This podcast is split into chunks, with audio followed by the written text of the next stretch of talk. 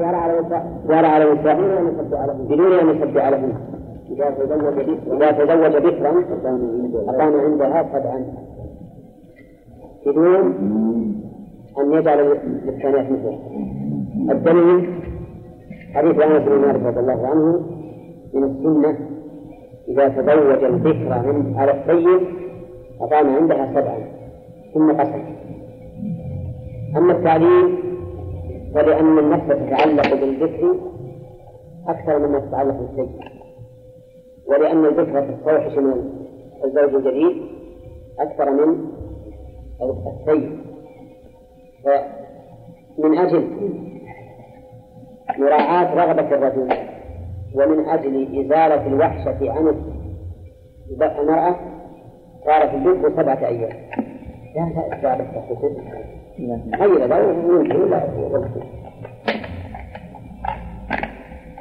أقول بالنسبة للذكر هذا الحكم الدليل والحكمة هذا هو الدليل والحكمة أما بالنسبة للسيد فلأن السيد الرغبة فيها أقل. ولأنها قد ألفت الرجال فلا تحتاج إلى زيادة عدد الأيام لإناثها. ولهذا جعل الشارع لها ثلاثة أيام. ثلاثة أيام. ولهذا قال وثيبا ثلاثة. وإن أحبت يعني الطيب سبعا فعل وقضى مثلهن من بواب إن أحبت يكمل سبعة أيام فعل ولكن يقضي مثلهن من بواب يعني إذا أحبت السبع يلغى. اسمه ويثبت البواقي سبعا وذلك لأنه لما طلبت الزيادة لغى, لغى حقها من الإيثار. هي أوثرت في الأول بثلاث أيام. فلما طلبت الزيادة وأعطيت ما طلبت يلغى الإيثار. ويقسم من بواقي سبعا سبعا. لأن أم سلمة رضي الله عنها لما مكث عندها النبي صلى الله عليه وسلم ثلاثة أيام وأراد أن يقتل نسائه. قال لها إنه ليس بك هوان على أهلك. إن شئت تبعت لك وإن تبعت لك تبعت لنسائك. فخيره النبي عليه الصلاة والسلام. بين أن تبقى على ثلاثة أيام وهو لها خاصة أو أن يسبع لها وحينئذ يسبع للبواقي في الغالب أن المرأة تختار الثلاث. الغالب تختار الثلاث. لأنه إذا اختارت الثلاث بعد ثلاثة أيام يرجع لها. لكن إذا اختارت السبعة يرجع لها بعد 21 يوم. ولا لا؟ اللهم إلا إن كان يتحدث أن العادة بتجيها بهالمدة دي فهذا ربما ما فيه وإلا فإنها غالبا تختار الثلاث اللي هي ثلاث الإنسان. فإذا قيل ما الحكمة لماذا لا نقول إذا تبع لها يقضي لنسائه أربعا أربعا؟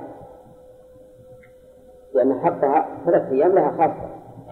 فإذا اختارت التسبيح فإنه يقضى للنساء الأخريات على أربع أربع قلنا لأنها لما اختارت الزيادة على النساء الأخريات وكانت الأخريات في انتظار أن يأتي الزوج إليهن عن قريب ألغي الإيقاف وصار هنا نصيبها نصيبها أن أن حصل لها سبعة أيام محضا ثم هي في الحقيقة تجبر على هذا ولا باختيارها؟ باختيارها. إذا فلا ظلم عليه. فلا ظلم عليه في هذه نعم. البواقي الأربعة تكون متتابعة ولا بالترتيب؟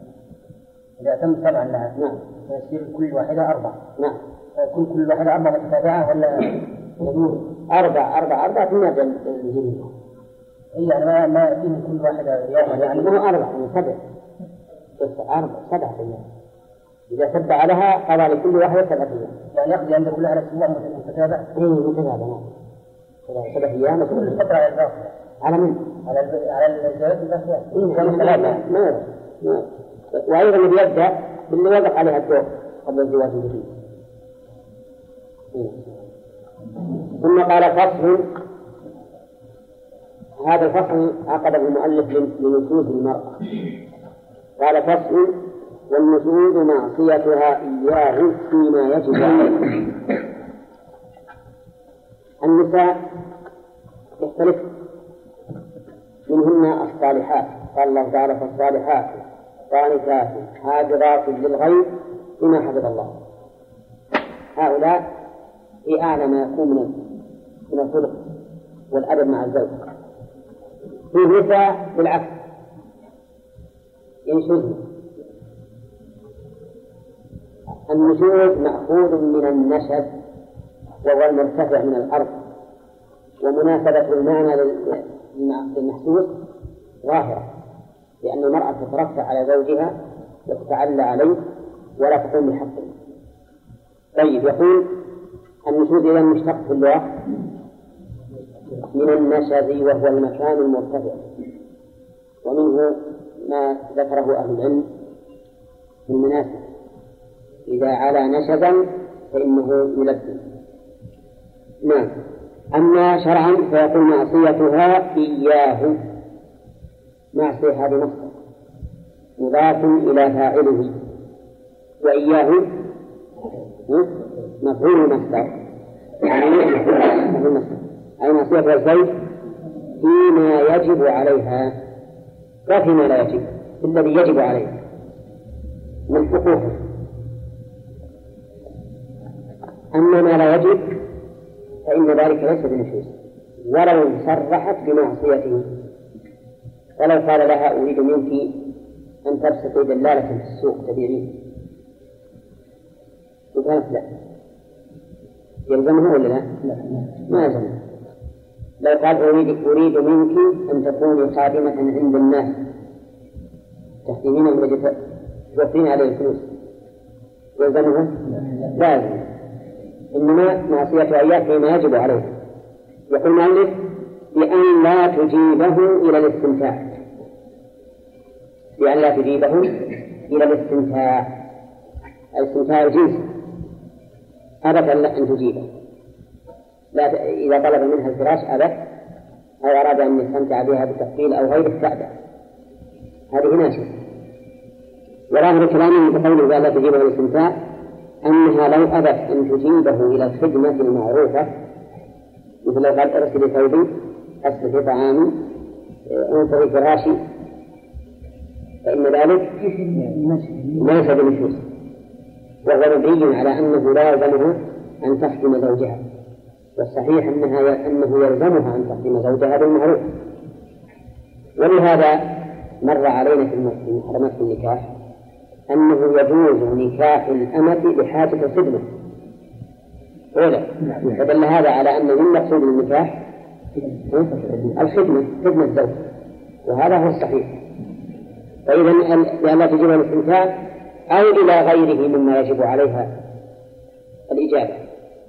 أو تجيبه متبرمة.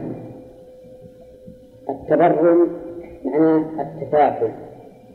التثاقل في الشيء. إذا دعاها إلى فراشه كانت تنطرح وراحت تزين شيء ما له داعي. نعم؟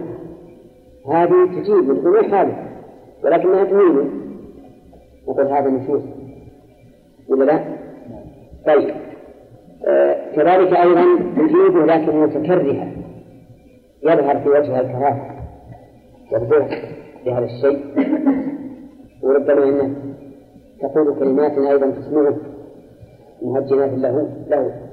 وما أشبه ذلك.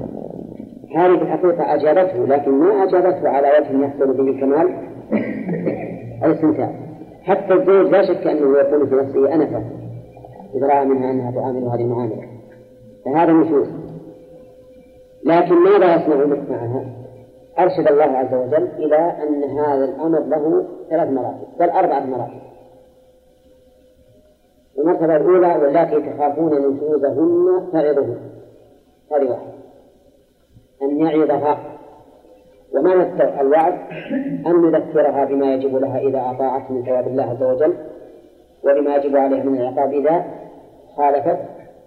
ويعظها أيضا فيقول إذا فعلت هذا صار سببا للبغضاء بيننا وإذا كان لهم أولاد يكون سبب لتفكك الإسرة ثم إنه إذا حصل التباعد يمكن يحصل الفراق وإذا حصل الفراق يمكن لا تجد من يتزوجك وما أشبه ذلك من الأشياء التي تلين قلبها سواء كان ذلك مما يعود إلى عقاب الآخرة أو إلى بلاء الدنيا المهم أنه يعظها بما يلين قلبها حتى تقوم بالواجب فإن فإن فإن نفعها فذاك.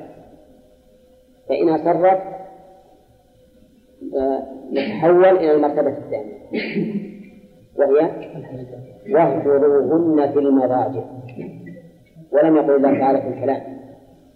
لأنه لا يجوز للمؤمن أن يهجر أخاه فوق ثلاثة قال في المضاجع وأطلق سبحانه وتعالى. ما قيده. والمضاجع جمع مضجع والمراد الفراش. يعني لا تنماها تهجر سواء نمت في الحجرة التي هي فيها أو نمت في مكان آخر. المهم أن لا تضاجعها. نعم. هذه المرتبة الثانية أما المؤلف يقول هجرها في المضجع ما شاء وفي الكلام ثلاثة أيام. بدون زيادة. ثلاثة أيام بدون زيادة. ويزول الهجر في الكلام يزول بأي شيء؟ بالسلام فإذا سلم عليها فقد زال الهجر. ويهجرها في المضجع ما شاء حتى ترجع إلى الحق وتقوم بواجبه. أما في الكلام فلا يزيد على ثلاثة أيام ويكفيه مثلا أنه إذا كمل اليوم الثالث يجي لما يقول السلام عليكم. نعم. هذا يزول الهجر. لأنه خطاب والخطاب يزول به الهجر. يقول فإن لم ينفع فإن أصرت ضربه لكن هذا الضرب مقيد بكيفيته وكميته. أما كيفيته فقال ضربا غير مبرح يضربون المضاجع واضربوهن. تضربوهن الآية مطلقة ما فيها غير مبرح لكن الرسول صلى الله عليه وسلم بين أنه غير مبرح أي غير شديد ومؤلم. بين ذلك في قوله صلى الله عليه وسلم في حجة الوداع في الخطبة ولكم عليهن ألا يطئن فرشكم أحدا تكرهونه. فإن فعلن ذلك فاضربوهن ضربا غير مبرر. يكرر الضرب ولا لا؟ نعم يكرره يعني مثلا دعاها في الصباح وعيت يضرب في الظهر وعيت يضرب في المساء وعيت يضربها نعم يكرر ما في معنى يعني لأنه متى المقتضي حصل وجب المقتضى نعم. نعم. على كل حال هذا هذا شيء له. هذا شيء له. جعله الله تعالى له. طيب. أما العدد فإنه لا يزيد على عشر ضربات العدد لا يزيد على عشر ضربات لقول النبي عليه الصلاة والسلام لا يجهد فوق عشر أصوات إلا في حد من حدود الله. والحديث في الصحيح وعلى هذا نقول هذا الضرب يكون بهذه المثابة. غير مبرح وهذا يعود إلى الكيفية. ولا زائد على عشرة وهذا يعود إلى الكمية. نعم. نعم.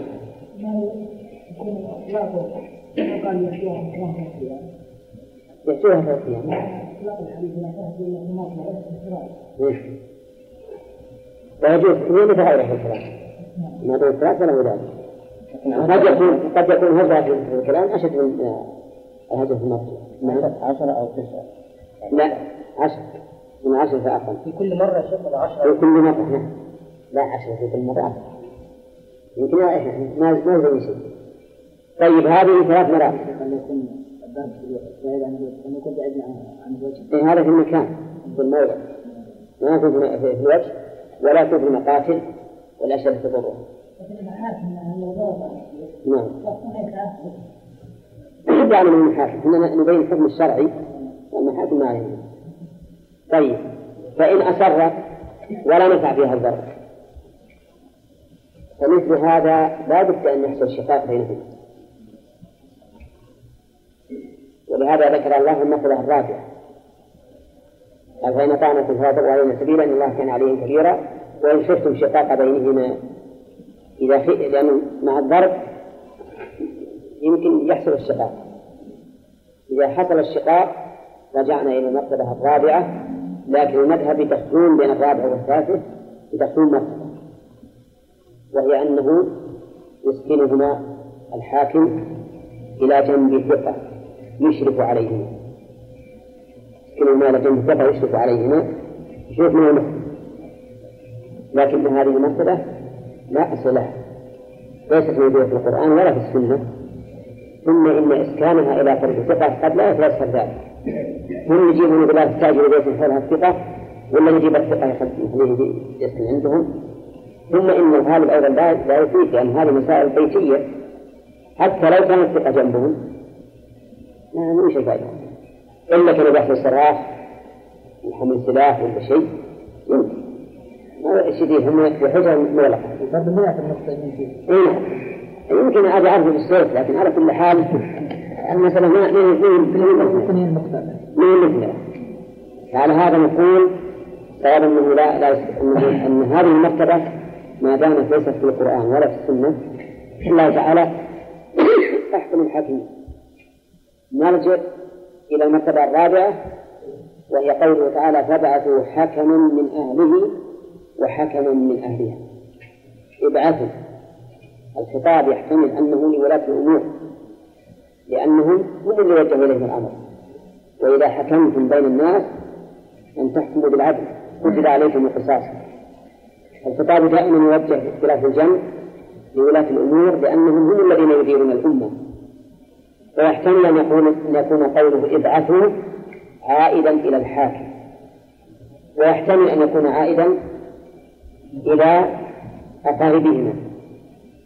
لكن هذا قد يبعده قوله حكما من أهله وحكما من أهلها.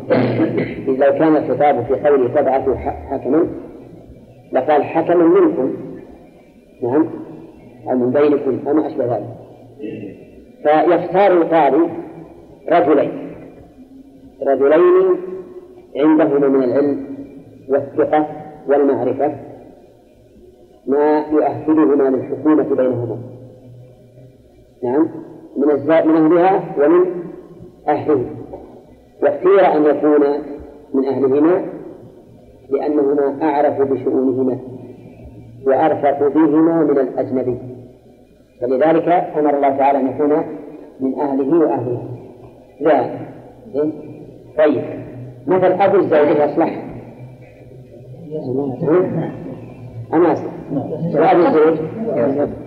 وأبو الزوج يصلح طيب. أخ... أخو الزوجة وأخو الزوج. وكذلك عماهما وما أشبه ذلك. من الأقارب وهذان الرجلان المقامان من قبل الحاكم حكمان. كما قال الله تعالى حكما وليس وكيلين. خلافا للمشهور من المذهب. المشهور أنهما وكيلان. فيوكل الزوج إذا اختير الرجل يوكل الزوج صاحبه وهو يتوكل صاحبها. ولا يتصرفان إلا بإذن الزوج والزوجة لأنهما وكيلان. وفي الحقيقة أننا إذا قلنا بأنهما وكيلان خالفنا ظاهر القرآن. وأنا بالحكم والحكم ليس وكيلا ثم إذا قلنا وكيلان صرنا ندور في حلقة مفرغة لأن كل من الزوج والزوجة يريد أن يكون كلامه هو النافذ التام فلا نستفيد. فالصواب ما دلت عليه الآية الكريمة أنهما حكمان ولا يحتاجان إلى توفيق. يدرسان الوقت وينظران من المخطئ ويكون الحق على من أخطأ. وقد نظر الله سبحانه وتعالى إلى النية الطيبة في هذه الحال. فقال إن يريد إصلاحا يوفق الله بينهما. إذا أراد الإصلاح سواء الزوجان أو الحكمان فإن الله تعالى يوفق بينهما ويهديهما لما فيه الخير. إن الله كان عليما خبيرا. هذان الحكمان إذا رأيا أن المصلحة في التفريق فرقا وفسخ النكاح. يستخانه عرفتم؟ يستخانه بينهما ما المرض الزوجين إن رأي أن التفريق بعوض يكون على أحدهما فلهما ذلك. من زمان. سواء ألزم الزوجة أم ألزم الزوجة. إن رأي أن البقاء أصلح بدراهم يسلمها الزوجة أو يسلمها الزوج فعل ذلك. المهم أنهما يريان يفعلان ما يريانه أصلح من جمع وتفريق بعوض وبدون وبدون عوض. وبهذا تنحل المشكلة. بهذا تنحل المشكلة. بقي أمر خامس دل عليه الحديث دل عليه السنة والقرآن. وهي إذا كانت المرأة تصرح بأنها لا تريد الزوج إطلاقا. لا بقليل ولا بكثير. فهذه المسألة اختلف فيها أهل العلم. هل يلزم الزوج بالمخالعة أو لا يلزم؟ وسيأتينا إن شاء الله في باب الخلق في الباب الذي يلي هذا. فقيل كلام المؤلف الآن فيما إذا خاف الزوج نشوز امرأته. نشوز امرأته. فما الحكم إذا خافت هي نشوزا لأنه أحيانا يكون نشوز من الزوج. يعرض عنها ولا يلبي طلبها الواجب عليه. أو يلبيه لكن بتفرغ وتفاقم وما أشبه ذلك. نقول الله بين هذا في قوله وإن امرأة خافت من بعلها نشوزا أو إعراضا فلا جناح عليهما أن يصالحا بينهما صلحا. نعم أن يصالحا. لا السبعية واخترناها لأنها لأجل ما تذكر. إن امرأة خافت من بعدها نشوزا أو إعراضا نشوزا بأن يترفع عليها ويستهجنها ويقول أنت وش أنت؟ أنت صلبية وأنا من حملة شريفة أو كذا وكذا وكذا نعم. أو ما أشبه ذلك. أو مثلا أنت جاهلة وأنا عندي شهادة دكتوراه وأنت ما تعرفين توعد أنت الصوت أو ما تعرفين أدخل مقطع ما أشبه ذلك. يهجن أو إعراضا يعرض عنه. ما يكون بواجبها. لا في الفراش ولا في هذا الفراش. ما كأنه زوج. الله عز وجل يقول فلا جناح عليهما أن يتصالحا بينهما صلحا أن يتصالحا هما بأنفسهما. وما ذكر الله عز وجل هنا لا وعد ولا ضرب ولا هجر ولا حكمين والحكمة في هذا ظاهرة جدا لأن الأصل أن الرجل قوام على المرأة. الأصل أنه قوام على المرأة فقد يكون إراده من أجل إصلاحها. ولا تظنه قد أخطأ بخلاف العبد. ولهذا هناك يعظها ويهجرها ويتركها. هنا ما تعظ ولا تهجر ولا تتركها ولكن لا بد من مصالحة. يصالح بينهما صلح وفي هذه الحال إذا لم يمكن أن يتصالحا فيما بينهما فلا حرج من أن يتدخل الأقارب. لا على سبيل الحكم ولكن على سبيل الإصلاح. ولهذا ما ذكر الله من المحاكم ذكر الإصلاح وندب إليه في قوله والصلح خير. الصلح خير. وهذه الجملة أو هذه كلمتين فقط. الصلح خير. ما خاصة بهذه القضية؟ في كل شيء. وهو من بلاغة القرآن. كل شيء يكون عن طريق الصلح فهو خير. خير من المحاقة لأن المحاقة مهما كان الإنسان يكون في نفسه شيء على صاحبه الذي غلبه. لكن في مصالحة تطمئن النفوس تستريح. ولكن مع ذلك أشار الله عز وجل إلى أن هذا الصلح الذي هو خير. إلى أنه قد يوجد فيه مانع وعائق وأحضرت الأنفس الشح. يعني عندما أن الناس يتكلمون في نزاع بينهما. تجد يحبون الصلح مثلا لا خير لكن نفسه تشح أنه تقبل أن يهضم حقه مهما كان الأمر. ولكن على كل حال اللي عنده عقل يغلب النفس. فهذه الآن عندنا نشوز المرأة ونشوز الرجل. نشوز المرأة كم من مرتبة؟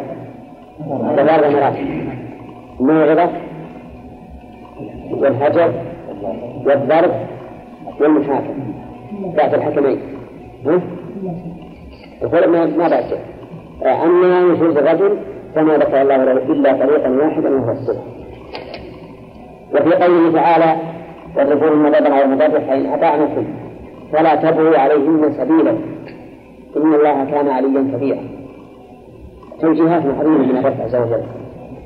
يعني لا إذا أطعنكم ورجعنا إلى الصواب تذكرونهن ما مضى وتقول فعلت كذا فعلت كذا. أو أنا فعلت في فيك كذا وما أشبه ذلك. مما يضعف الأمور الماضية. فلا تبغوا عليهن سبيلا. اتركوا كل ما مضى ولا ولا في أذهانكم أبدا. وهذا من الحكمة. لأن كل إنسان يذكر ما مضى من مثل هذه الأمور ما يزيد الأمر إلا شقة وشدة إلا شقة وشدة فلا تبغي عليهم سبيلا إن الله كان عليا كبيرا نعم. الضرب يعني إذا كان لا يعني يجب على كل واحد أن يعاشر أخذ بالمعروف. ثم قال المؤلف هذا الكل. لا السلام عليكم. تدري هذا يقول الثالث أيضا لا يجب على ثلاث أيام. الثاني ما يجي على أيام والثالث ما يجي على ثلاث أيام. الخلع ويقال الخلع يقال الخلع بالضم ويقال الخلع بالفتح. فالخلع هو المصدر والخلع هو المعنى. والخلع هو فراق الزوجة بعوض بألفاظ معلومة وفراق الزوجة بعوض بألفاظ معلومة. مأخوذ من قولهم خلعت الثوب إذا تركت نفسه. وسماه الله تعالى فداء. فقال سبحانه وتعالى فإن خاف أن لا يقوم حدود الله وإن خفتم أن لا يقيم حدود الله فلا جناح عليهما فيما افتدت به. سماه الله تعالى فداء لأن المرأة تفتدي نفسها من زوجها. تشفي نفسها مشترك وهل له ألفاظ خاصة؟ أو كل فراق على عوض فهو كل ولو بلفظ الثلاث في هذا قولان لأهل العلم. وشيخ الإسلام ابن تيمية رحمه الله وهو مروي عن ابن عباس أن كل ما دخله العوض فليس فليس بثلاث فهو فداء والعبرة بالمعنى لا باللفظ. والمشهور من المذهب أنه إذا وقع بلفظ الطلاق فهو طلاق هو طلاق يحسب من العدد. وعلى الرأي الأول فسخ لا يحسب من العدد. ولكن شرع بين الطريق في هذا في عند كلام المؤلف عليه. أولا نسأل هل الخلق جائز أو ليس بجائز؟ نعم. نقول لا يجوز إلا بشرط أن لا يخاف أن لا يقيم حدود الله. فإن كانت الحال صالحة فإنه لا يجوز لا يجوز للمرأة أن أن تطلب المخالعة مع كون الحال جائزة. فقد روي عن النبي عليه الصلاة والسلام أن من سألت زوجها الطلاق من غير ما بأس فحرام عليها رائحة الجنة. وعلى هذا نقول الخلق مع استقامة الحال لا يجوز. أما مع عدم الاستقامة فلا شك أنه جائز ولا سبيل إلى إلا قال من صح تبرؤه من زوجة وأجنبي صح بذله لعوضه. أنتم تعرفون أن الخلع يترتب عليه أمران الفراق والمال. الفراق ممن يكون؟ من الزوج لا غير. أما بذل المال فيصح أن تبذله الزوجة ويصح أن يبذلها أن يبذله وليها ويصح أن يبذله أجنبي. في من صح تبرعه صح أن يبذل إلى الحر وقال من صح تبرعه ما قال من صح تصرفه. قال من صح تبرعه يلاحظوا أن التبرع أضيق من التصرف. ليس كل من صح تصرفه صح تبرعه نعم. التبرع أضيق مثلا المحجور عليه يصح. تصرفه يصح تصرفه في غير ماله إنه محجور عليه فيه. ويصح تبرعه ولا لا؟ ما يصح. ما يصح. تبرعه. ولي اليتيم يصح أن يتصرف في مال اليتيم. ولا يصح أن يتبرع. المريض مرض الموت المخوف يصح أن يتصرف في كل ماله ولا يصح أن يتبرع بما زاد على الثلث. وله أمثلة كثيرة. المهم أنه يقول مالك هنا من صح تبرعه وخير من زوجة وأجنبي صح بدره لعوضه.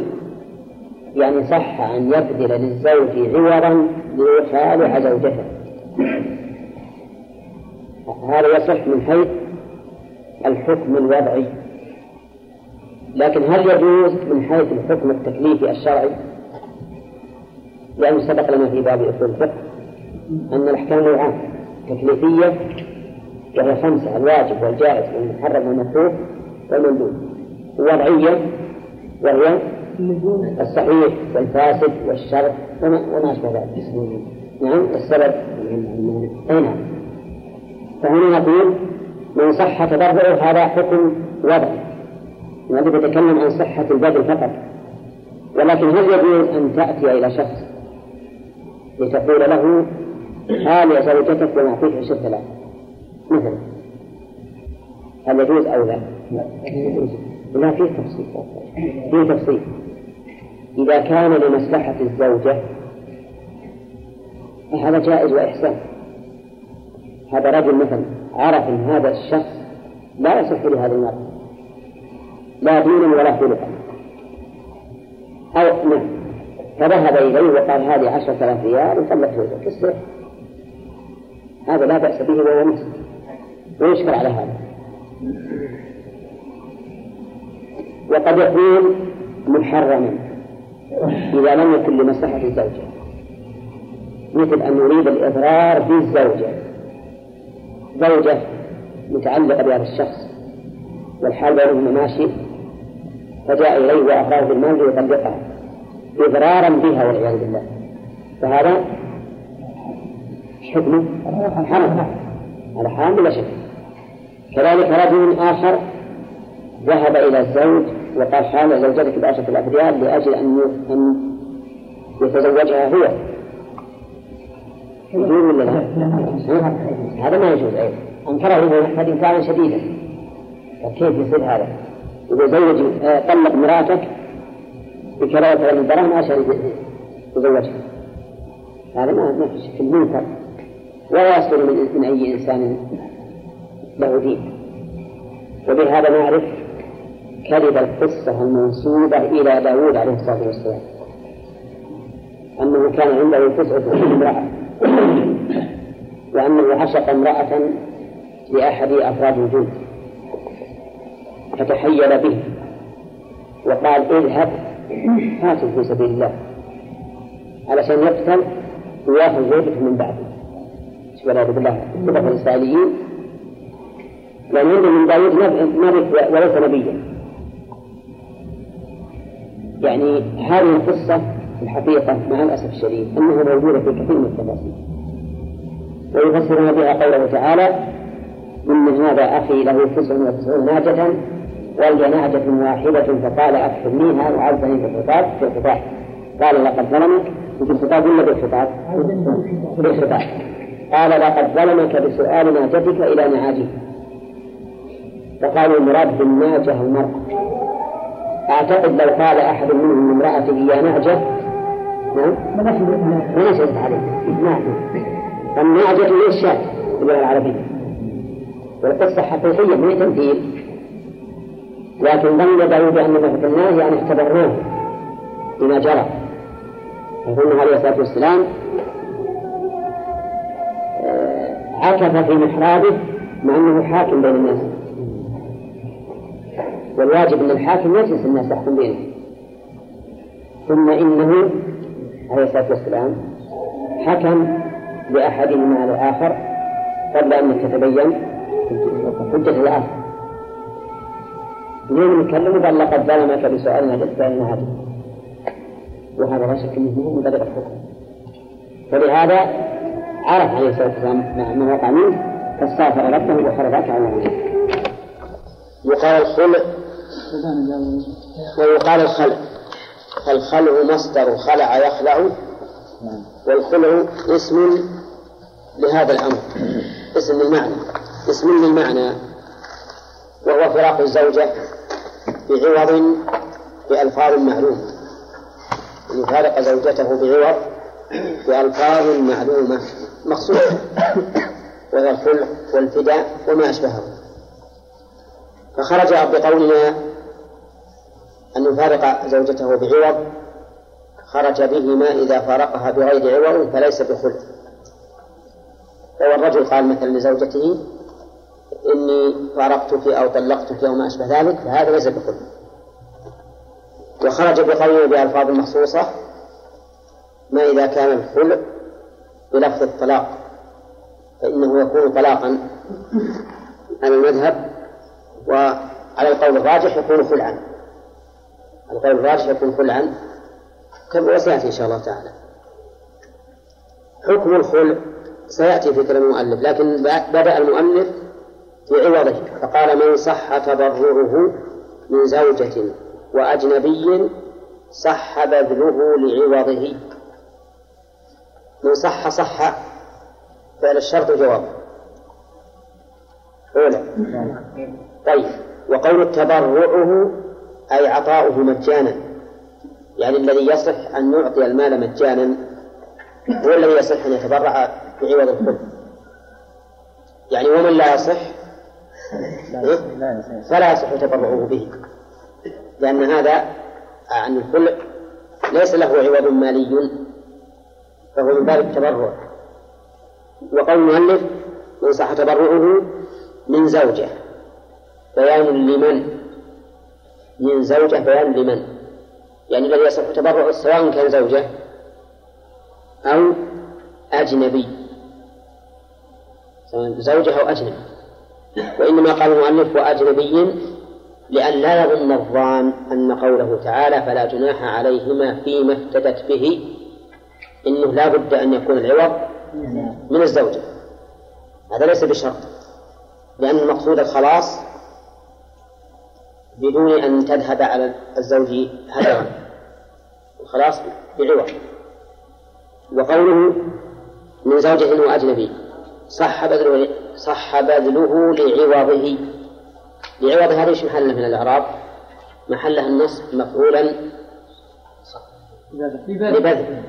مفعولا لبذل لأن بذل مصدر عامل هنا لتمام الشروط. وقوله لعوضه أي عوض الخلع. منطوق العبارة الآن أن من صح تبرعه وصح بذله لعوضه ومفهومها من لا يصح تبرعه لا يصح بذله لعوضه. المحجور عليه مثلا يصح أن يبدأ عوض الخلع لا ما يصح لأنه لا يصح تبرعه. و وظاهر كلام المؤلف أنه يصح أن يأتي رجل إلى زوج امرأة فيقول طلقها أو اخلعها وأعطيك عوضا قدره كذا وكذا. أولى نعم. وهذا إذا كان بإذن الزوجة فالأمر ظاهر. وإن كان بغير إذن الزوجة فلا يخلو من حالات. الحال الأول الأولى أن يقصد بذلك مصلحة الزوج. مصلحة الزوج. مثل أن تكون المرأة هذه سيئة الخلق أو سيئة السلوك والزوج فقير ومرغم على أنه يبقيها لأنه ما عنده مال يتزوج. فأراد هذا الرجل أن يعطيه عوضا ليطلقها ويأخذ غيرها. هذا لمصلحة من؟ لمصلحة الزوج. وهو بهذا العمل محسن. الحالة الثانية أن يكون لمصلحة الزوجة نفسها. بأن تكون الزوجة قد أساء الزوج عشرتها وأتعبها ولكن ليس عندها مال تبذله لتفتدي به. فيبذل العوض لفكاك هذه الزوجة من هذا الزوج. ما حكم هذا؟ نعم. كان يحب المهم طيب. جائز جائز. نعم. جائز. هذا جائز. بل مثل الأول. هو إحسان في الحقيقة. هو إحسان. لكن وجدت مال يا شيخ شددت نعم. صارت فقيرة إيه؟ مشت لكن صار عنده مال وجاه مال تستديبه إيه. خلاص. أبدا. فيشيلون بزبيل. لحم بزبيل. يعني يهون الرجل. إيه؟ جاء تبرع له بمال عشان يخلص من هذا الرجل. نعم. قد يحبه الرجل. نعم. فتلتزم يعني هي إذا ما عنده مال تفتدي إيه. قد تصلح الأحوال. لكن إيه. إذا أعطاه الرجل هذا المال إيه؟ لا أبدا. كيف قال خط خطين ومحل ثلاثة ما يخالف هو أسوأ الزوج ما هم نعم. إذا شاء يقول أبدا. لو تعطوني ذهبا يسأل ما ما أطلق وهي تأبى الذهاب معه أبدا ما دام تفتدي. معلوم ما بالشكل. يعني نعم. إذا شفنا أنها متضررة وهي ما عندها مال مصلحة. هذا هذا خير. الحالة الثالثة أن يكون لمصلحتهما جميعا. بأن يكون هو سيء العشرة وهي كذلك. فيقول هنا خفنا ألا يقيم حدود الله فأفتدي. هذا أيضا هذا جائز بل إحسان كما تقدم. الحال الرابعة أن يفعل هذا الأجنبي من أجل أن يتزوجها. أعجبته امرأة هذا الرجل وذهب لأجل يعمل هذا العمل. يتزوجه فما حكم هذا؟ هذا حرام ولا يجوز. وقد أنكره الإمام أحمد رحمه الله. الحال الخامسة أن يكون للإضرار بالزوجة. للإضرار بالزوجة. تكون مثلا امرأة يعني زوجها يحبها ولا يكرهها امرأة طيبة. نعم. وتحب الزوج. فأراد رجل أن يضار بها. فذهب إلى زوجه وقال اشتري بها المرأة. أنا بعطيك الآن عشرة آلاف ريال وطلقك ففعل. هذا أيضا محرم. محرم لأنه اعتداء عليها. وإذا كان عليه يرحمك الله. إذا كان النبي عليه الصلاة والسلام يقول لا تسأل المرأة طلاق أختها لتكفأ ما في إنائها. فهذا مثله الحال الثالثة أن يكون للإضرار بالزوج. شوف يتصور هذا ولا لا؟ بالإضرار بالزوج. نعم. تصور؟ اي نعم يقنع بالمال إيه. صالحة. يتصور هذا بأن يكون الزوج مع زوجته ماشي الحال لكن الزوج طماع يحب المال نعم. وقال طلعت بيعطيه عشرة ريال ولا شاف هالربطة هذه تترخص عندهم العيال وبيطلقه ولا يزوج. ثم بعدين ما يزوج. ما حد مزوجه بعشرة آلاف أو ما أشبه ذلك فهو ما يزوجونها أبدا. وهذا الإضرار بالزوج. هذا أيضا محرم. كذا. هذه ست حالات. الحالة السابعة أن لا يكون لأي غرض.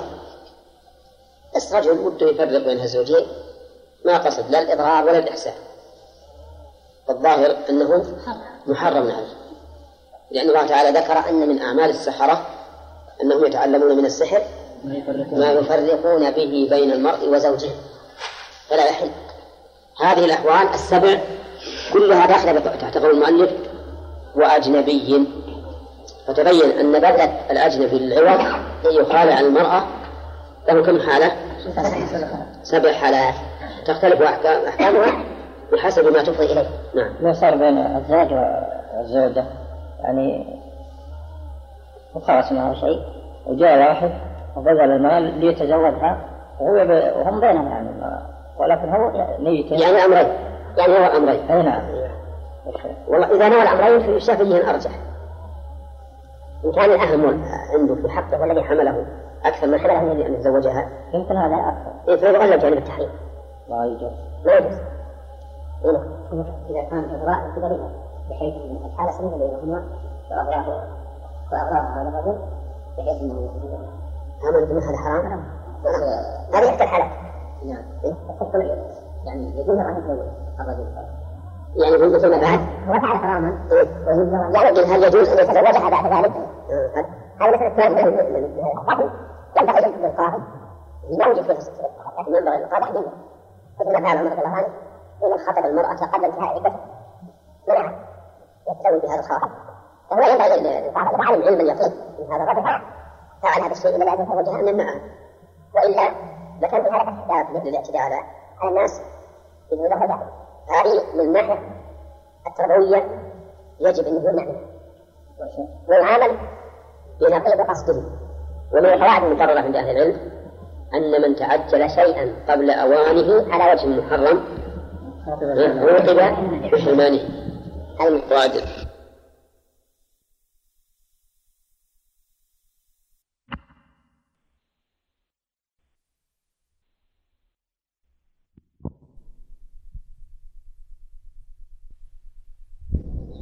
صح بذله لعوضه. طيب انتهينا من الأحوال هذه. فإذا كرهت المرأة فإذا كرهت خلق زوجها أو خلقه إلى آخره. خلق بضم الخاء ولا؟ قال بعض العلماء في تعريف الخلق هو الصورة الباطنة. والصورة الباطنة التي يكون بها سلوك المرء وخلقه فتح الخاء وسكون اللام هي الصورة الظاهرة. هي الصورة الظاهرة. لأن الصورة الباطنة إذا كانت جميلة صار حسن الأخلاق. لأن هي اللي تدبره. والصورة الظاهرة هي الخلق. إذا كرهت الخلق أو الخلق. أو نقص دينه. أو نقص دينه. نقص الدين الذي لا يوصل إلى الكفر. يعني رأته يتهاون بصلاة الجماعة مثلا. رأته يشرب الدخان رأته يحلق اللحية وما أشبه ذلك. يقول أو نقص دينه أو خافت إثما بترك حقه. نشوف نقص الدين قلت ما لم يصل إلى الكفر. فإن وصل إلى الكفر فإن الخلع هنا واجب. يجب أن تفارقه بكل ما تستطيع. نعم؟ ويجب على المسلمين أن ينقذوها منه. يجب على من علم بحالها. إذا كان زوجها لا, لا يصلي أن ينقذوها منه. المال لأن في مثل هذه الحال الغالب أنها لو حاكمته إلى القاضي فإنها لن تحصل على طاعة. لأن القاضي سيطلب منها البينة على عدم صلاته. فهمتم؟ وإقامة البينة على على العدم صعب جدا. صعب. إقامة البينة على الوجود سهل لأن شاف الإنسان. لكن على العدم صعب لأن ما حد يقول أنا أشهد أن فلان ما يصلي. يمكن يصلي في بيته يمكن يصلي مثل آخر يمكن يصلي بيت صديقه ما تقدر المهم أنها لم تحصل على طائل ففي مثل هذه الحال إذا علمنا صدق المرأة وأن الزوج قد طلب لفراقها كذا من المال يجب علينا فرض كفاية أن نخلصها منه. لماذا؟ لأن بقاء الكافر المسلمة تحت الكافر أمر محرم بالكتاب والسنة والإجماع. نعم؟ فإذا كان كذلك فإنه يجب أن نخلصها ما يمكن تبقى هذا الرجل الكافر يتفخذها ويتمتع بها. لكن نقص الدين الذي لا يوصل؟ إلى الكفر. طيب. أو خافت أو خافت إثما بترك حقه. ما كرهت منه شيئا لكن خافت إثما بترك حقه. تجد نفسها من من قاتله. ولا تجيبه إلى إلى الاستمتاع متبرمة إلا متبرمة متكرهة كحالة من؟ ورد مثلها في عهد الصحابة. امرأة ثابت. فإن امرأة ثابت جاءت إلى الرسول صلى الله عليه وسلم قال يا رسول الله ثابت بن قيس والله لا أعتب عليه في خلق ولا دين. لكني أكره الكفر الإسلام يعني ما أستطيع أن أبقى معه فأصل إلى إلى الكفر. يعني إما أن الكفر في الإسلام يعني كفر حق الزوج. وهو الكفر المخرج عن الإسلام لأنه قالت الكفر في الإسلام. ما قالت الكفر عن الإسلام فهي إنما خافت إيش؟ نقص حق الزوج. كما قال الرسول عليه الصلاة والسلام تكفرن العشير. فأخيرا قال تردين عليه حديقته؟ قالت نعم. فقال لثابت اقبل الحديقة وطلقها. ففعل. فهذه المرأة والله الرجل أخلاقه طيبة وخلقه خلق جميل ودينه تام. لكني ما أستطيع البقاء معه أبدا. أخشى أن أضيع حق الله فيه. هل يباح الخلع ولا لا؟ نعم. لقوله تعالى فإن خفتم إيش؟ ألا يقيما حدود الله. فإذا خاف ألا يقيما حدود الله أبيح الخلع. أبيح الخلع. أبيح هنا مبين مجهول أي صار مباحا لها أي جائزا. أبيح الخلع. وإلا يعني وإلا يكون له سبب كره. كره والمكروه هو الذي يثاب يثاب تاركه امتثالا ولا يعاقب فاعله. هذا المكروه. هو الذي يثاب إيش؟ تاركه. امتثالا ولا يعاقب فاعله. ومع ذلك يقع يقع الخلع. فلو أن المرأة مثلا مستقيمة الحال مع زوجها ولكنها هي لأي سبب من الأسباب. قالت أبي أعطيك اللي أنت أعطيتني وخلنا. طلق. فما الحكم؟ الحكم مكروه. الحكم مكروه. والخلع يقع. يقع لأنه مو محرم. مكروه. والمكروه يوم. هذا هو المشهور من المذهب. أن الخلع مع استقامة الحال مكروه ولكن يقع. وفيه قول آخر أن الخلع في حال الاستقامة محرم ولا يقع. أنه محرم ولا يقع. وهذا هو الصحيح. لقوله تعالى فإن خفتم أن لا يقيما حدود الله فلا جناح عليهما فيما اهتدت به. فإن مفهوم قوله فإن خفتم أن لا يقيما فلا حدود فلا جناح أنه إن لم يخافا أن لا يقيما حدود الله فعليهما جناح عليهما جناح.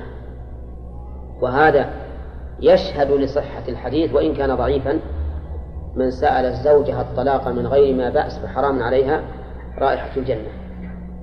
هذا يقتضي أن يكون من من كبائر الذنوب. حديث صحيح. نعم؟ حديث صحيح. لا لا ما هو صحيح.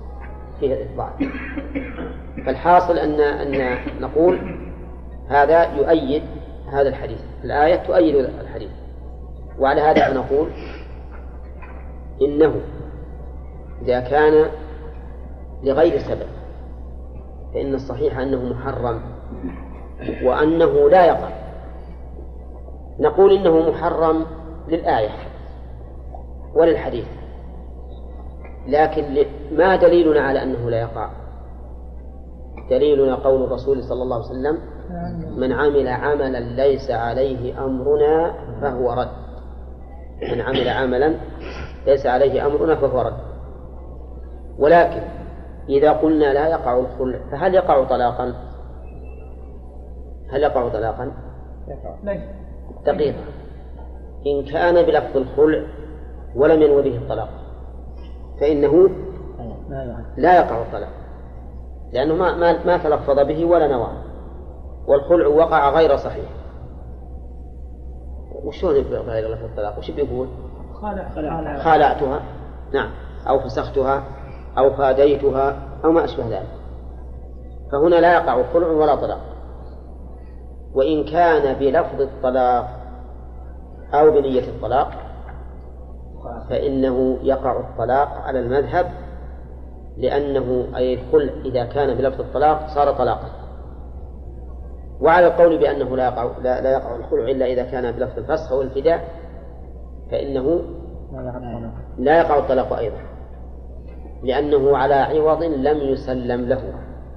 على عوض لم يسلم له. تبين حرام؟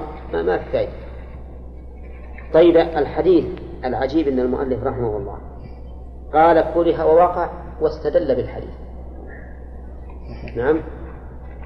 ومقتضى الاستدلال أن يكون الحكم محرما. حراما. بل من كبائر الذنوب. وكأنه والله أعلم لم يصح عنده. أي أن الحديث ضعيف عنده. وقد مر علينا عن صاحب النكت من مفلح رحمه الله. له نكت على المحرر. قال فيه إن الحديث إذا كان ضعيفا وكان مفيدا للوجوب فإنه يكون الحكم الاستحباب. هذا ما لم يكن الضعف شديدا بحيث لا يقبل. وإذا كان مقتضيا للتحريم صار صار للكراهة لأن ضعف سنده يتبعه ضعف الحكم يتبعه ضعف الحكم. وكونه ورد ونسب إلى الرسول عليه الصلاة والسلام يوجب للإنسان شبهة لأنه قد قاله الرسول عليه الصلاة والسلام. فنجعل الحكم بين التحريم وبين الإباحة. وكذلك نقول فيما ورد مأمورا به في حديث ليس بقوي.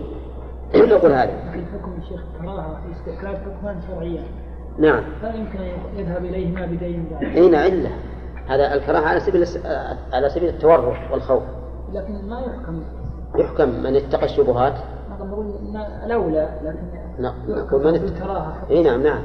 لأنه من اتقى الشبهات فقد استبرأ لدينه وما وقع في الشبهات وقع في الحرام. يعني احتمال أن يكون هذا الحديث صحيحا وارد. لكن هذا توقيع عن الله سبحانه وتعالى عن رب العالمين. نعم. توقيعا لا بمقتضى يعجبني أو يعني لفظ بمقتضى هذا. لا لا لا يعجبني عند إيه. بعض العلماء التحريم. إيه لكن الكلام على أن نقول نظرا إلى أنه بين بين إحنا نجعل الحكم بين بين, بين هذا وهذا.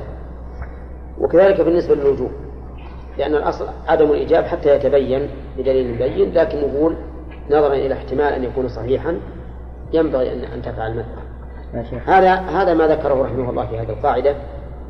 ولعل المؤلف رحمه الله في هذا في هذا الباب لعله آه نعم أخذ به نعم. يا شيخ. بالنسبة للحديث ثابت بن قيس. هل لما قال له الرسول ثم طلقها فطلقها هل يؤخذ منه على أن المخالعة طلاق؟ هذه سيأتينا إن شاء الله في الفصل اللي اللي بعده. يقول كره ووقع. و... و... فإن عضلها ظلما للابتداء ولم يكن لزناها أو نشوزها أو تركها فرضا إلى آخره. إن عضلها أي الزوج. أي منعها حقها. ولم يكن لهذه الأمور لهذه الأسباب. ظلما ولم يكن لزناها. قوله ظلما ولم يكن لزناها هذا بيان الواقع يعني ما يتحقق أنه ظلم إلا إذا كان لغير هذه الأسباب. ولم يكن لزناها أو تركها فرضا أو نشوزها فإنها إذا خالعت في هذه الحال ما يصح الخلع. لا يصح لأنه قد أرغمها. وقد قال الله عز وجل ولا يحل لكم أن تأخذوا مما آتيتموهن شيئا. ها؟ إلا أن يخافا ألا يقيم حدود الله. بل قال تعالى ولا تعذروهن لتذهبوا ببعض ما آتيتموهن إلا أن يأتين بفاحشة مبينة. ولا تعضلوهن لتذهبوا ببعض ما آتيتموهن إلا أن يأتين بفاحشة مبينة. ف... فإذا فعل هذا بدون بدون سبب رجل والعياذ بالله طماع ما يخاف رب العالمين ولا يرحم الخلق ما أحب هذه الزوجة. وقال ما يمكن مالي يروح بدون شيء. وبدأ يضيق عليها ويمنعها حقها ويمكن يهجرها أيضا في المضجع وش على شانه؟ شان يضيق. عليها من أجل أن تفتدي منه يقول هذا حرام. هذا حرام عليك. لأن الله نهى عنه. ولا تعضلوهن لتذهبوا ببعض ما آتيتموهن. إلا أن يأتين بفاحشة مبينة. طيب قوله ولم يكن لزناها. إذا كان لغير زناها لكن لسعتها. تكون مثلا تخرج إلى الأسواق تخاطب الشباب تكلمهم في الهاتف وما أشبه ذلك. هل نقول إن هذا من سوء الخلق الذي يبيح له أن يعضلها لتفتدي منه؟ ها؟ نعم.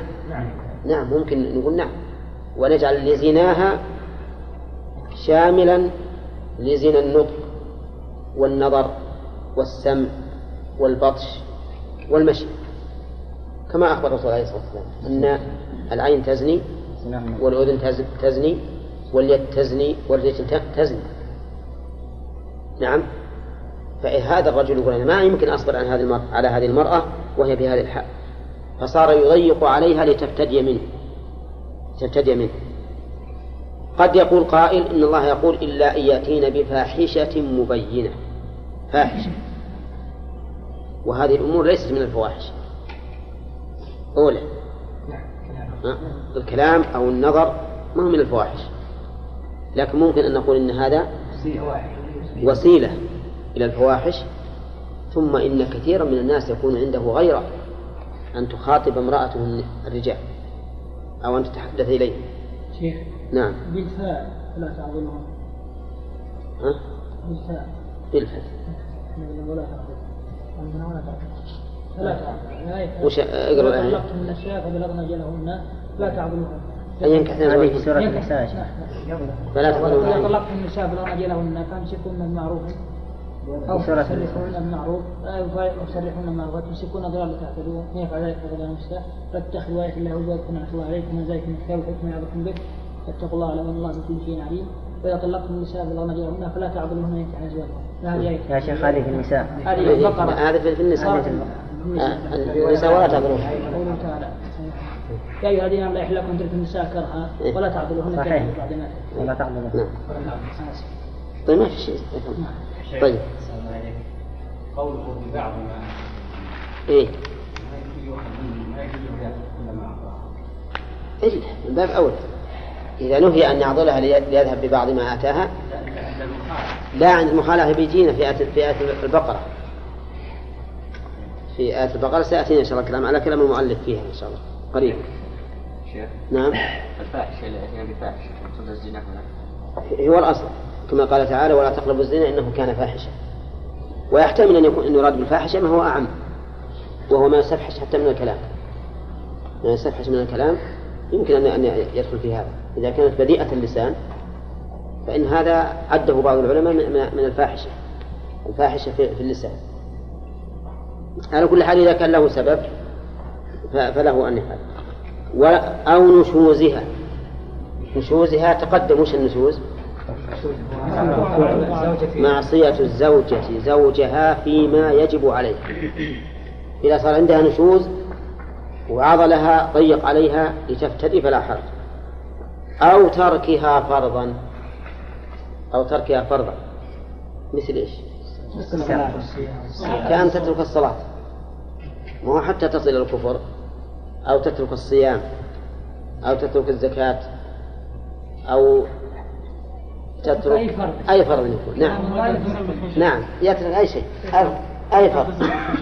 بالحجاب. نعم. أو تترك الحجاب. نعم. تقول لا بطلع لازم بطلع مكشوف الوجه. نعم. فهذا نقول له أن يعضلها له أن يعضلها هذا إذا لم يمكن تربيتها أما إذا كان يمكن أن يربيها وتبقى وهو يرغب المرأة فلا حرج. يربيها وتبقى. أدنى فرض. ها؟ أدنى فرض شرعي مثل واجب شرعي. إيه. تركت يجوز له هذا ظاهر كلام المؤلف. أي خلاف. وهو وجيه. والله وجيه لأن لأن اللي تتهاون بالواجبات في الحقيقة يمكن تؤثر حتى على الأولاد. ما تسلم النساء كلها. يعني من ترك الفروض الخفيفة. إيه. نعم. وش مثل؟ كثيرة فرض الواقع صار كشف يدين نعم. ها؟ كشف يدين ولا وجه إيه. هذا هذا من أهم شيء. لأن هذا حتى يعود إلى أيضا إلى إلى حق الزوج الخاص. تأخير الصلاة عن وقتها. ملابس. لا لا هذا من حقه هو. نعم. أو هذا من طبخ حقه. الطعام على القول طيب دقيق. نعم. إذا إذا إذا أبت أن تتمتع فهو نشوز. فهو نشوزه. هو قال ولم يكن لزناها أو نشوزها. طيب أو عصر. لأنه إن كان هذا يتعلق بحق الله فهو ترك فرض. كان يتعلق بحق الزوج فهو فهو نشوز. وفعل المحرم يعني فعل محرم قد يكون دونه لأن لأن فعل المحر- المحرم قل أحد يسأل منه قل أحد. فالمرأة مثلا ربما تغتاب أحد والغيبة من من كبائر الذنوب. إذا لم تتب منها فمعناها أنها صارت فاسقة. فالمهم أنه ينبغي أن يقال إن هذا كتمثيل من المؤلف. إذا كان لغير سبب يتعلق بحق الله أو بحق الزوج. طيب شيخ إذا كانت المسألة خلافية مثلا فرض فيه مسألة خلافية هل يضيق عليها في هذه؟ نعم نعم. إذا صار هو يرى أنه ما يجوز. وهي ترى أنه يجوز. أي فالظاهر له له الحق. مثل لو شربت صارت تشرب الدخان. لا مثل كشف نعم. الوجه. مثل الوجه يا شيخ مثلا ها؟ مثل كشف الوجه. أو مثل كشف الوجه. أي نعم. له أن يلزمها. حتى كشف الوجه له أن يلزمها وإن لم يرى أنه واجب. لأن هذا حماية ل- لفراشه. هذا من باب حماية الفراش.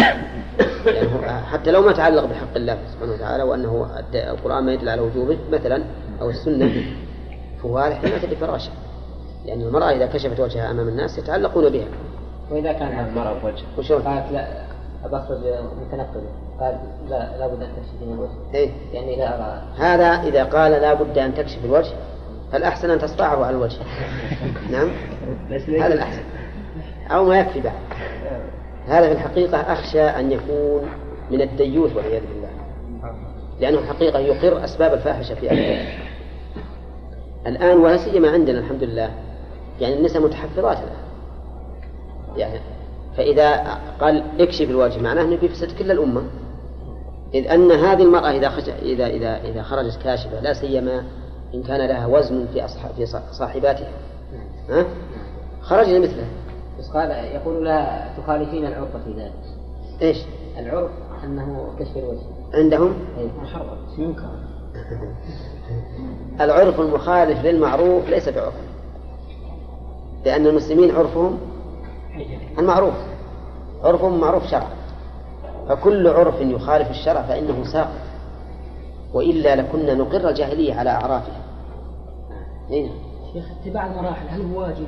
أي. تركت فرضا اتباع المراحل اللي مرت علينا في النشوز واجب على المسلم ولا يعني يعضلها حتى تحتل؟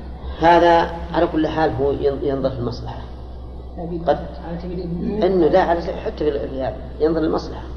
نعم. كأن الرجل يقول أنا ما أستطيع أن أعيش مع هذه المرأة حتى لو ضربتها أو وعظتها أو هجرتها أنه مستقيم فله أن يعقل نعم. وأما إذا كان يمكن فهو ينبغي أن يستعمل الأول. مع أن الآية إن خفت لا إله إلا الله. ولا تخافون نشوزهم واللاتي تخافون نشوزهن. تخافون نشوزهن. ما وقع النشوز بالفعل عبر بالمخافة نعم. طيب يقول آه يقول مؤلف أو تركها فرضا ففعلت. عندكم فقبلت وعندي ففعلت. ففعلت أو خالعت الصغيرة. أو خالعت الصغيرة. إيه صلحها ففعلت. أو خالعت الصغيرة. وما يصح الخلع إذا خالعت الصغيرة لأنه لا يصح تبرعها. المال من مالها وهي صغيرة لها سبع سنين مثلا. نقول سبع سنين أو ما يصلح تسع سنين. نقول تسع سنين عشر سنين 11 12 13 14 ما بلغت إلى الآن. فإنه لا يصح تبرعها. فلو خالعت ما صح الخلع لا يصح الخلع لأنها ما يصح التبرع. طيب. والمجنونة. المجنونة لو خالعت ما صح الخلع لكن صوروا لي المسألة. كيف تخالع المجنونة كيف؟ يعني المجنونة في الحقيقة يمكن يكون المعتوهة. اللي ما له عق- عقل لأن المجنون أصعب من المعتوه. المجنون يكون منه اعتداء وضرب. وحركات مزعجة وما أشبه ذلك والمعتوه دون هذا.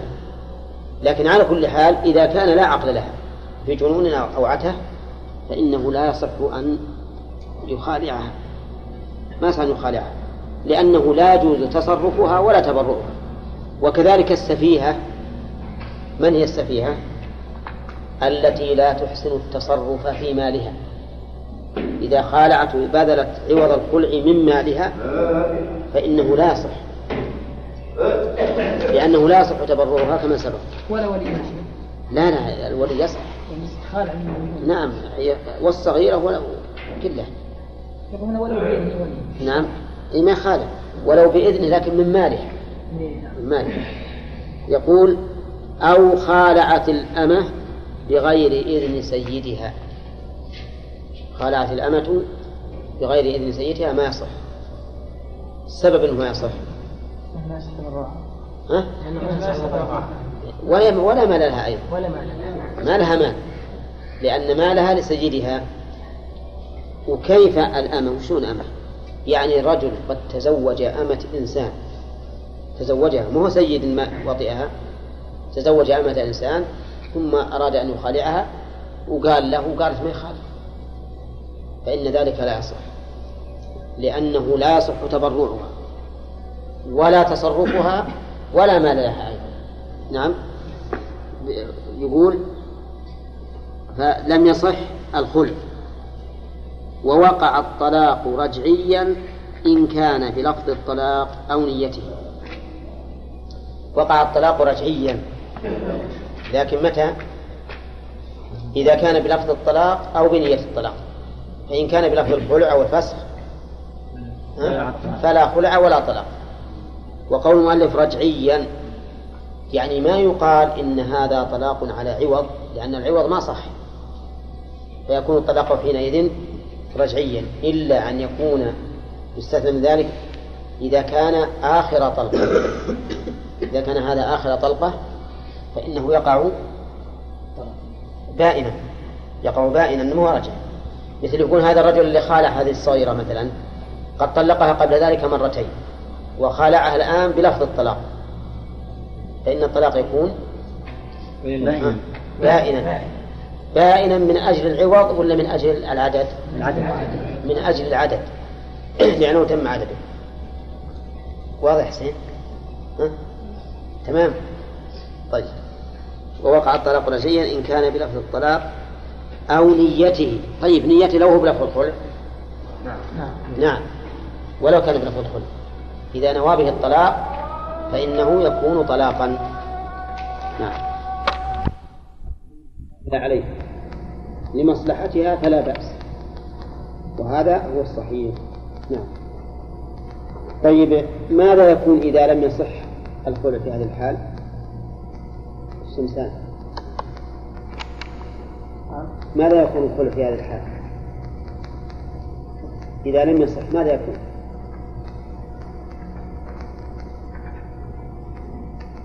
إذا كان بألفاظ الطلاق. اعتبر طلاقا نعم. أو نية الطلاق إذا كان بلفظ الطلاق أو اعتبر طلقة واحدة طيب. و- وإن كان بلفظ الخلع وإن كان بلفظ الخلع فلا اعتبار. صح؟ نعم. نعم. ها؟ موافقون؟ إيه. ها؟ نعم. آه، المؤلف مشى على هذا. على أنه إذا لم يصح فإنه لا يقع إذا كان بلفظ الخلع ويقع إذا كان بلفظ الطلاق أو نيته يقع طلاقا. وهذا مبني على أن الخلع بلفظ الطلاق طلاق. نعم. ثم قال المؤلف فصل. كنت درس اليوم؟ كان يجهل أنه الخلع هو الطلاق. كيف؟ يعني الطلاق الآن هو نوى الطلاق لكن يظن أن الف- الفك بيجينا هاي المسألة انتهت. قال المؤلف رحمه الله والخلع بلفظ صريح الطلاق أو كنايته وقصده طلاق بائن. أفادنا المؤلف نعم، وإن وقع بلفظ الخلع والفتح إلى آخره. أفادنا المؤلف رحمه الله في هذه العبارات أن الخلع له صيغ. تارة يقع بلفظ صريح الطلاق. وتارة يقع بلفظ كناية الطلاق مع نيته وتارة يقع بلفظ الخلع بدون نية الطلاق. وتارة بلفظ الخلع بنية الطلاق. هذه كم؟ أربع صور. الصورة الأولى قال والخلع بلفظ صلاح صريح الطلاق هذه واحدة. الثانية أو كنايته وقصده قصده يعني نيته يعني نيته. طلاق بائن. طلاق هذه خبر المبتدا خبر الخلع. وأما قوله بلفظ صريح فهو جار ومجرور في موضع نصب على الحال من كلمة الخلع. يعني والخلع حال كونه بلفظ صريح الطلاق. أفهمتم الآن؟ إذا إذا وقع بلفظ صريح الطلاق أو بكناية طلاق مع النية فهو طلاق. مثال ذلك طلب من الزوج أن يطلق زوجته بألف ريال. على أنه خلق قال زوجته بألف ريال. فقال طلقتها بألف ريال. هذا وش نسميه؟ إيه؟ صريح. صريح الطلاق. يكون طلاقا. يكون طلاقا. لأنه بلفظ صريح الطلاق. ولفظ صريح الطلاق طلاق. سواء كان فيه فداء أو لم يكن. أما كنايته فمثل أن يقول خليتها بألف ريال.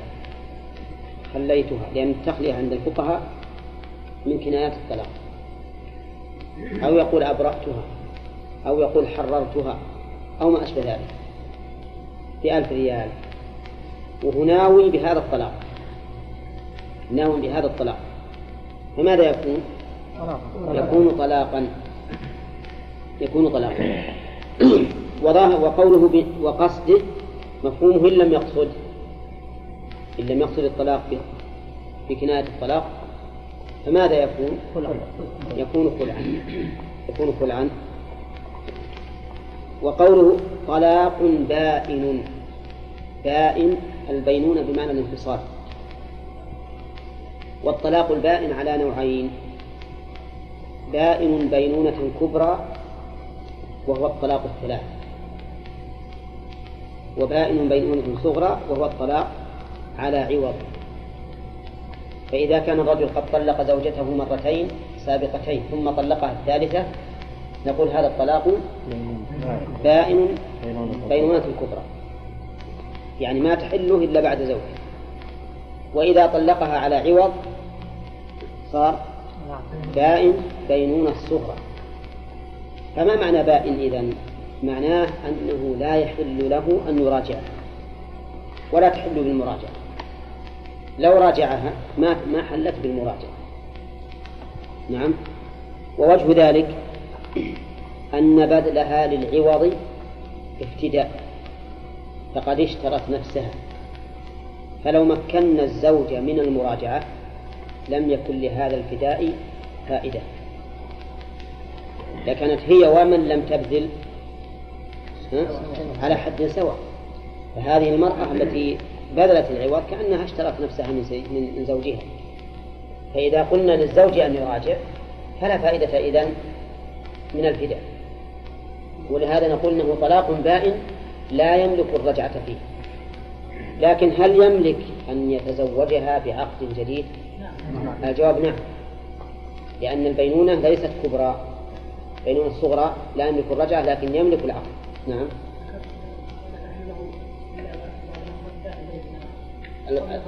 البينونة الكبرى. لا لا. لا ما هو شرح. يعني قلنا البينونة قسمين. المؤلف ما قسمها المؤلف قسم بالبينونة هنا الصغرى. لكن حنا تتميما للتقسيم بينا أن البينونة كبرى وصغرى. في وقت يا شيخ؟ وش اللي بينونة؟ آه، البينونة الصغرى إذا رجع. إذا إذا عقد عليها بأي واحد لو كان ولو في الحال. ولو في الحال نعم. طيب. وقوله طلاق بائن. اعلم أن الخلع ليس له بدعة. يعني بمعنى أنه يجوز حتى في حال الحيض. يجوز حتى في حال الحيض. لأنه ليس بطلاق. والله إنما أمر بالطلاق للعدة من؟ المطلقة إذا طلقتم النساء فطلقوهن. والخلع ليس بطلاق. ولهذا يجوز أن يخالعها ولو كان عليها الحيض. ويجوز أن يخالعها ولو كان قد جامعها في الحال. لأنه ليس بطلاق. واضح؟ و... نعم. ولو ولو بلفظ. ولو بلفظ. وذلك لأن فيه فداء. لأن فيه فداء. ولأن أصل منع الزوجة من التطليق في حال الحيض أو في حال الطهر الذي جمعها فيه لأن فيه إضرارا بها بتطويل العدة عليها. فإذا هي التي رضيت هي التي رضيت ذلك فقد أسقطت حقها. قال طلاق بائن وإن وقع بلفظ الخلع أو الفصل أو الفداء ولم ينوه طلاقا صار كان فسخا لا ينقص عدد الطلاق هذا هاتان الصورتان الأخريان.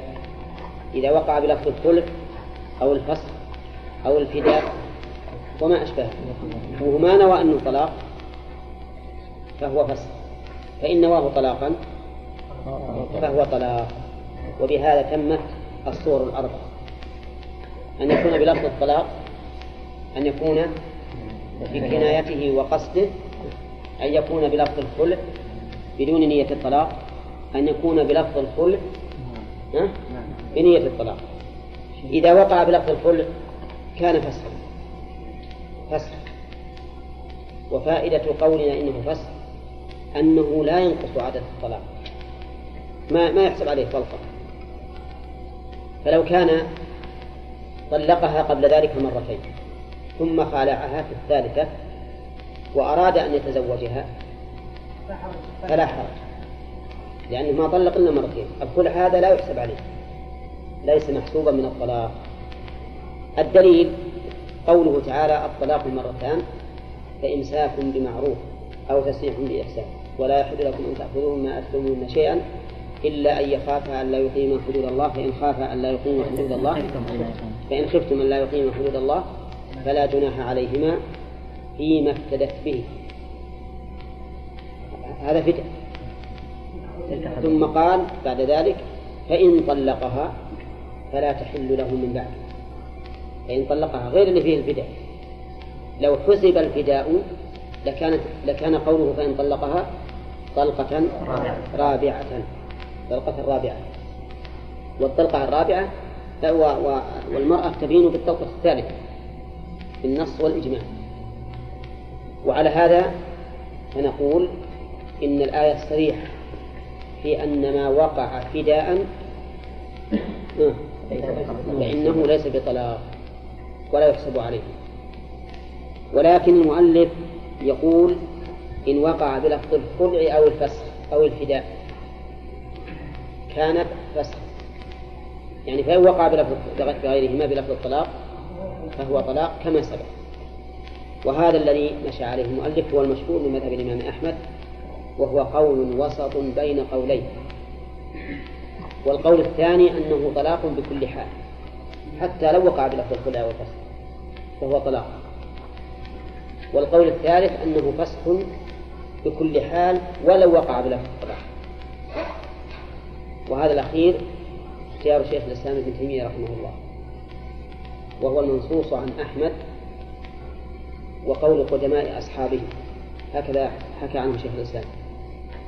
أنه فسخ مطلقا ولو وقع بلفظ الطلاق وقال إن الإمام أحمد نص على أنه يقول بما قال ابن عباس رضي الله عنهما.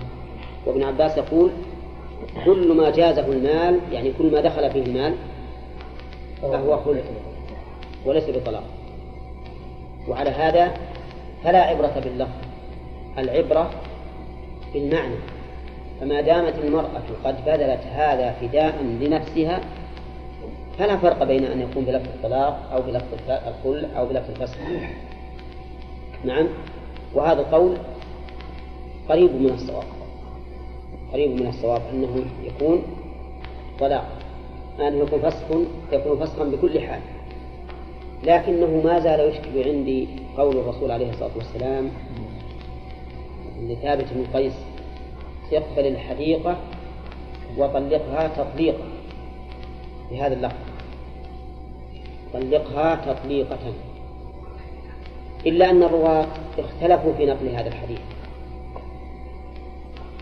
فالحديث اللي فيها طلقها تطليقة كأن البخاري يميل إلى أنه مرسل. وليس متصل. وأما الأحاديث الأخرى اقبل الحديقة وفارقها بهذا اللفظ.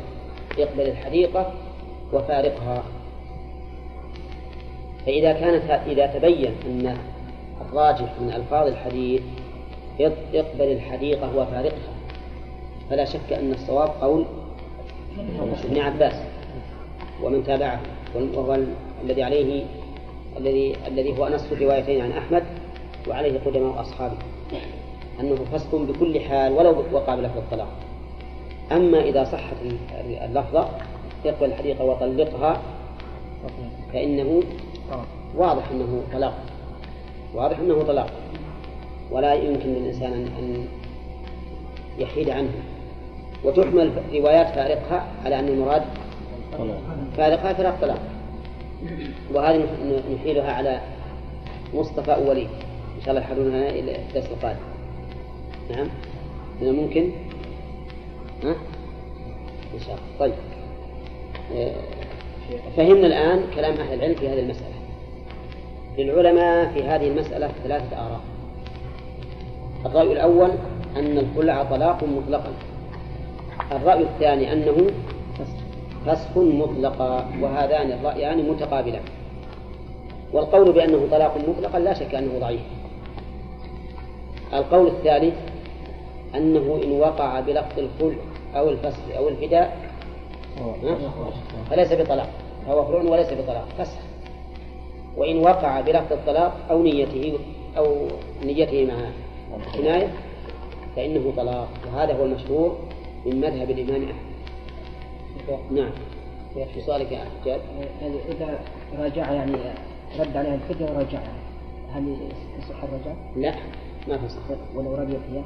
ولو رضيت يجعل يجعل الفدية صداقة يعني صداقة ويأخذ بها الفرق بين الفسخ هو هو الفسخ والحكم المعنى كان فسخا يعني لا طلاقا هذا قصده الفسخ هو هذا هذا هو الحكم لا.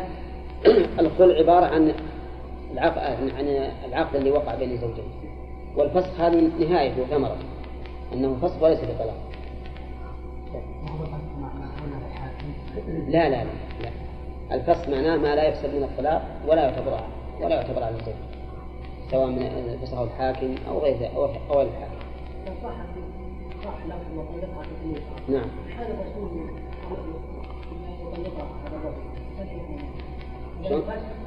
اي خلاص تبين من بينها صورة نعم. فلماذا خلت تفسخ ونشوف نعم. في بعض الحديث. سعد بن قيس نعم. أن زوجته اسمها حبيبة بن نعم. وأنه ضربها فكسرها. نعم. فكيف يجمع أنه ضربها فكسرها وأنها قالت ما أعتد عليه إن صحت اللفظة هذه فيحمل على أنها فعلت ما يوجب ضربه يعني هي أساءت فضربت ولا يكون حينئذ يعتبر عليه في الخلق نعم. كيف يجيبون عن الآية من قال له الطلاق يقع الله هذا وجه ضعف القلوب ولهذا ما بس هم ذكروا أقول هذا ولا ولا أجابوا عن الآية. والآية واضحة. الآية واضحة بأنه ليس بطلاق. هنا لعلهم يقولون إن قوله إن فإن طلقها نعم. لكن ما لهم ما لهم ما لهم جواب. أنا الآن ما أتصور لهم جواب حتى لو قالوا لو, لو قالوا إذا وقع بلفظ الخلع فهو لا يحسب من الطلاق قلنا إن قوله تعالى فإن طلقها يعني يحمل على قول فيما ابتدت يحمل قوله فيما ابتدت على أنه ليس بلفظ الطلاق. لكنهم يقولون مطلق. نعم. يقول المؤلف كان فسخا لا ينقص عدد عدد الطلاق. والخلاصة الآن أظن المسألة يعني اتضحت لكم إن شاء الله. إذا خالعها فإنها تبين منه. بينونة صغرى بمعنى أنها لا تحل له برجعة لكن له أن يعقد عليها عقدا جديدا بما اتفق عليه. لو يتفقون على ريال واحد ما, ما في بأس. يقول رحمه الله نعم ولا يقع ولا يقع بمعتدة من خلع طلاق ولو واجهها به. المعتدة تقدم أنها المختلعة تقدم أنها تبين وعليها العدة. نعم. ولهذا قال ولا يقع بمعتدة من خلع. فأفاد المؤلف رحمه الله أن الخلع يوجب العدة. بقوله ولا يقع بمعتدة من خلع. وعلى هذا فيجب عليها أن تعتد كما تعتد المطلقة تماما. إن كانت تحيض فبثلاث حيض. إن لم تكن من ذوات الحيض فبثلاثة أشهر. إن كانت حاملا فبوضع الحمل. المهم تعتد كما تعتد المطلقة تماما. فاهم حسين؟ طيب. وذهب بعض أهل العلم إلى أن المعت... إلى أن المختلعة لا تعتد وإنما تستبرأ. وهذا القول هو الصحيح. ما عليها عدة وإنما عليها استبراء فإذا حاضت مرة واحدة انتهت عدتها انتهت العدة. لأن ظاهر القرآن أن العدة إنما هي على المطلقات والمطلقات يتربصن بأنفسهن ثلاثة قروء ولا يحل لهن أن يكتمن ما خلق الله في أرحامهن. إن كن يؤمن بالله واليوم الآخر وبعولتهن أحق بردهن في ذلك. ومعلوم أن البائن ليس ليس لبعلها حق في الرجوع فدل هذا هذه أدلة الآية على أن التي يلزمها ثلاثة قروء إنما هي المطلقة. المطلقة.